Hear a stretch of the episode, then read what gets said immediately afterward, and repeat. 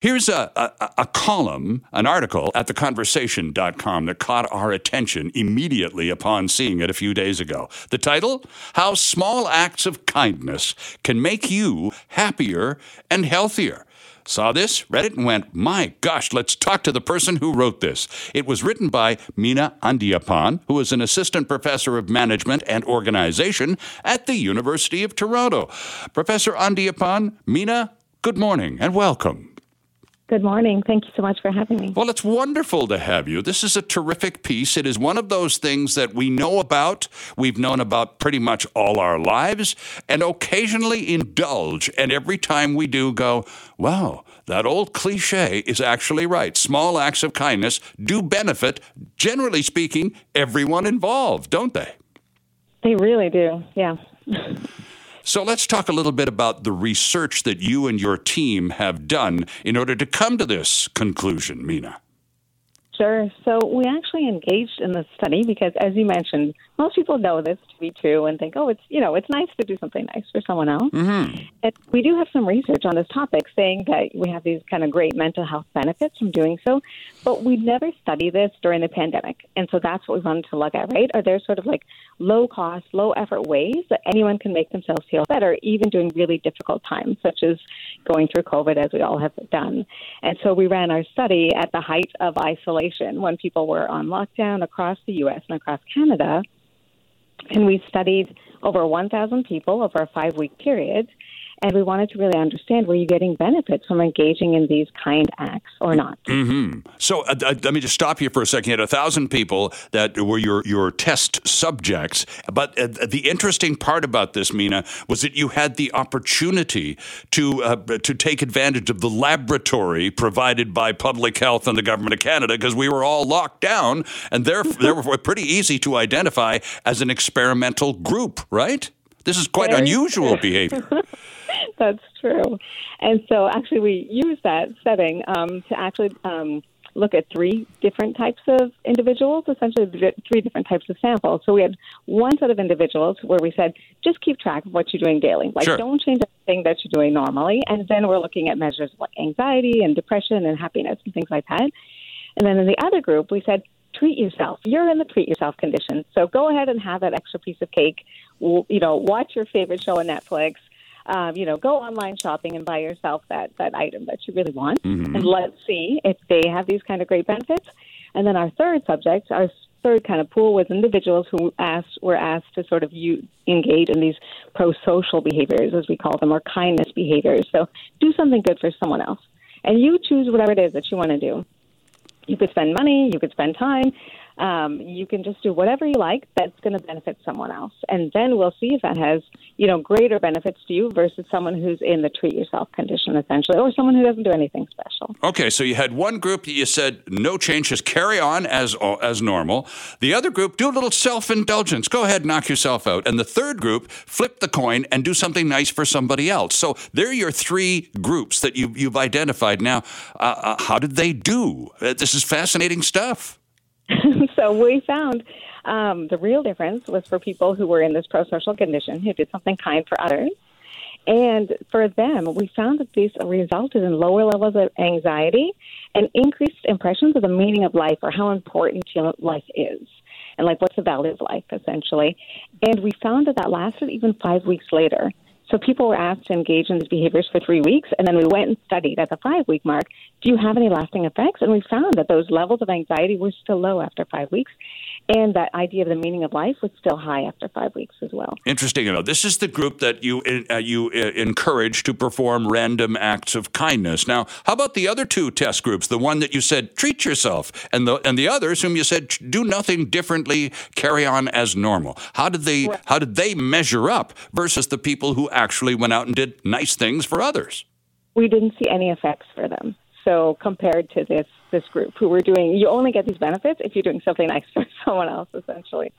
Interesting stuff. So even uh, people who were allowed to, as you say, uh, you know, have a, have an extra piece of cake or uh, a cocktail after dinner or something fancy with your coffee, et cetera, et cetera, uh, that would uh, indicate, at least, Mina, on the surface of things, an opportunity to uh, get a little relaxation, a little burst of, of positivity. And you notice no real change.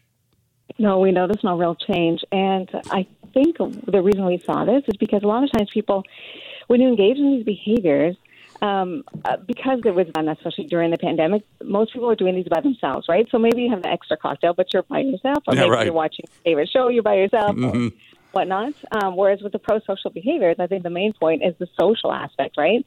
So even if you can't see the person you're benefiting, like if you're giving money to charity, right? Uh, you still have this impression that you're helping someone else, right? That brings out the social aspect of the behavior. So I think that's why we saw these benefits. Interesting. And did people, when when you were taking and doing the homework and doing the wrap up and getting the final comments, the exit interviews, if you will, with your subjects, did the people who indulged in those acts of kindness uh, talk at all about how the anxiety or uh, other issues that they were dealing with, as we all were during pandemic? Gosh, what's next for crying out loud? Loud. Did they talk at all about how concerning themselves about other people actually distracted their anxiety factor to the to, to a manageable point?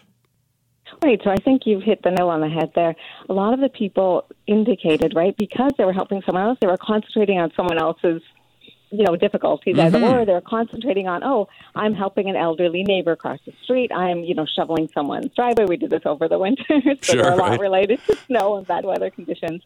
Um, you know some people went ahead and you know gave money to a homeless person. So they think about other people who are not maybe as well off as they are right? Even if i'm going through this really stressful experience I know that I can do something to help other people. And so it takes the attention off of yourself and your troubles. And helps you think about other people, right? And that's something that helps you think about how valuable life is and also reduces your own anxiety because you're thinking outwardly. Indeed. And, and, and you have to make a little extra effort given the fact that in many cases of doing something nice for someone else, again, during the pandemic, Mina, you couldn't do it face to face. You couldn't see the feedback and the warmth generated by your act uh, in that immediate moment. That's, that, of course, is uh, very rewarding uh, for many.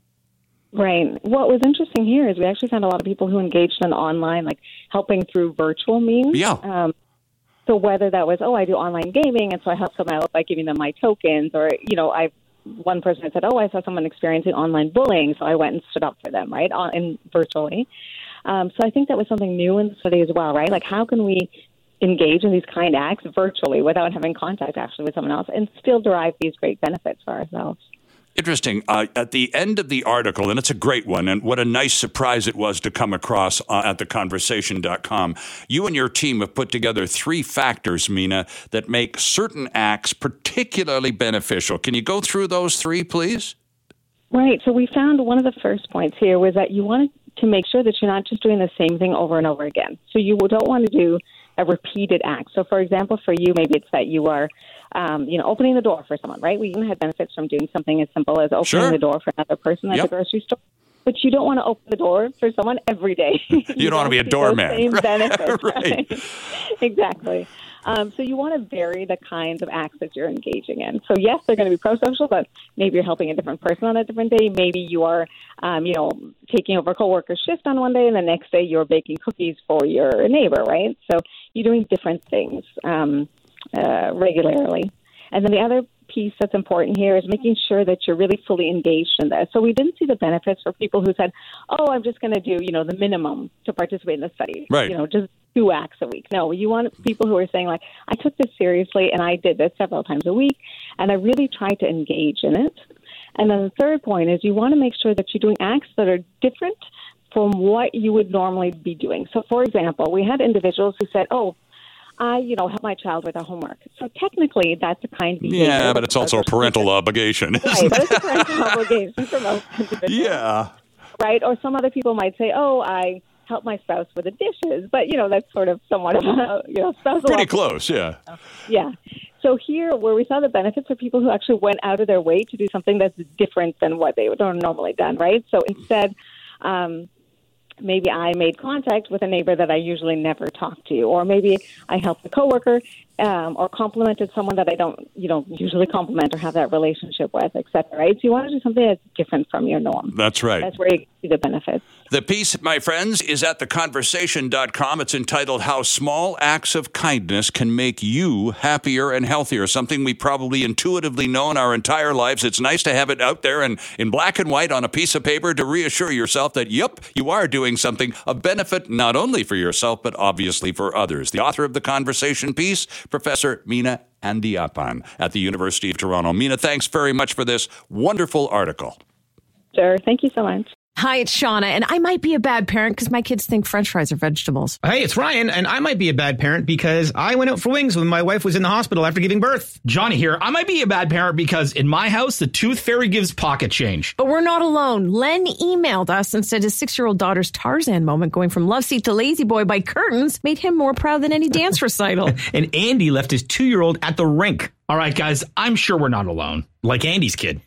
For stories and confessions like this, make sure you check out our podcast. It's called Bad Parents, and it's available wherever you get your podcasts. I left a glove at the rink.